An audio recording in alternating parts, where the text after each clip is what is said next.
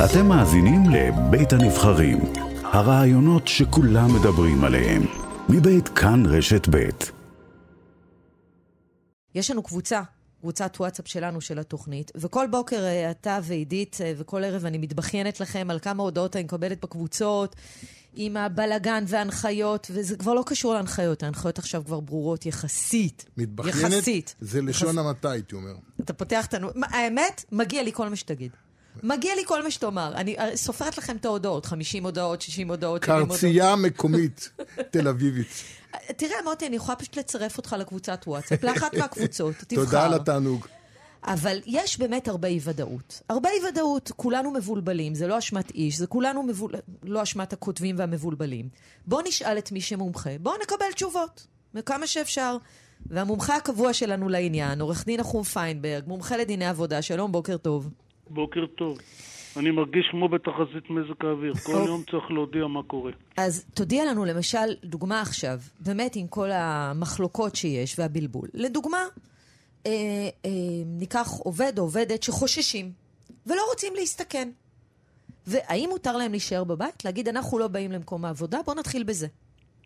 התשובה היא שבוודאי שהחובה שלהם לבוא למקום העבודה היא גוברת, אלא אם כן יש להם אישור רפואי אמיתי, לא תחושות, שמונע מהם את הצורך לבוא לעבודה. גם כאשר הם חוששים שהם ידביקו אחרים? לא, אם הם ידביקו אחרים זה משהו אחר, אז הוא בעצמו בבידוד.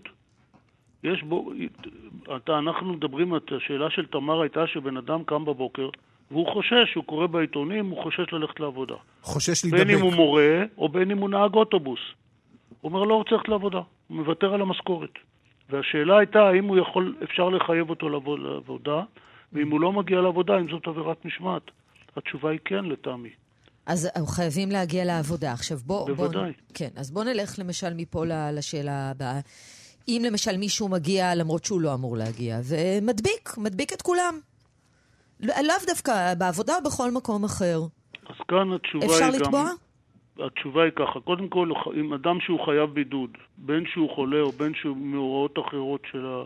לפי התקנות, מגיע לעבודה בניגוד, בניגוד להוראות, אז קודם כל הוא עושה עבירה, זאת עבירה מנהלית עם קנס בצידה, אבל בוודאי שחס ושלום, אם הוא מדביק מישהו אחר, אותו מישהו אחר יכול לתבוע אותו בתביעה אזרחית של רשלנות. עכשיו, אותו דבר, ואני כבר מתקדם ואומר, שלו, אמא או אב שלא שולחים ילד שהם יודעים שאסור לו להגיע לבית הספר, ולא מראים למורה או למורה אישורים שהוא בריא ומסתירים את האמת, הם, החוק מדבר, הדין מדבר במפורש שיש פה בעיה של רשלנות.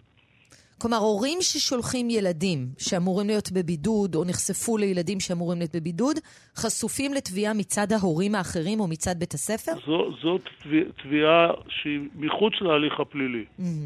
אבל גם בהליך של הקנס, חוק פקודת בריאות העם, שהיא פקודה היסטורית ועדיין רלוונטית, אומרת במפורש, הורה כזה יואשם בעבירה ויהיה צפוי לקנס. אבל א- שים רגע בצד, הרי המדינה לא תבוא ותתבע כל הורה ששלח בניגוד לב... ל... רגע, רגע, אבל לבידוד. תציג לנו את המקרה שהיא כן תתבע, המדינה. אה, לפני המדינה, אני רוצה לשאול עלינו. אתה הולך למדינה כל- למעלה, אני הולכת אה, למה שקורה.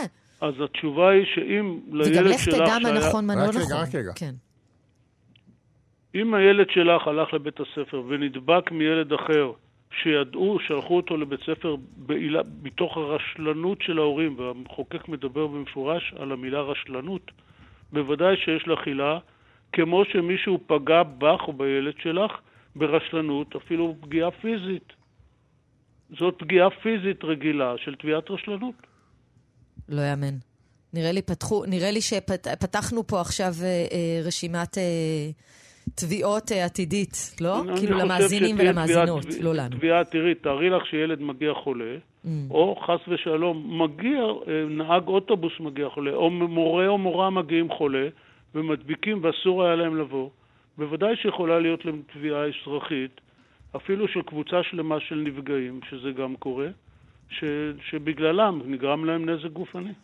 כי הם חלו. מרתק. אני, נראה לי שבשבוע הבא, אני כבר אכין את השאלה, אני אשאל אותו אם זה תופס גם לווירוסים ושפעות והסתרת דלקות אוזניים ועיניים. אנחנו נוכל להעביר אותך קבוע למערכת. פשוט. צריך רק למצוא נצרף אותך. שבוע, אני רק רוצה להוסיף עוד הערה אחת. כן, עורך דין נחום פיינברג, תמיד משפט אחד סיום. הדברים שעולים בציבור, השאלה אם מותר לנו לחייב אדם שלא רוצה להתחסן, האם מותר לנו לחייב אותו להתחסן.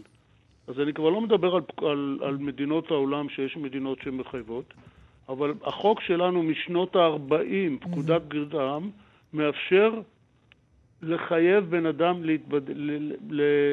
להתחסן.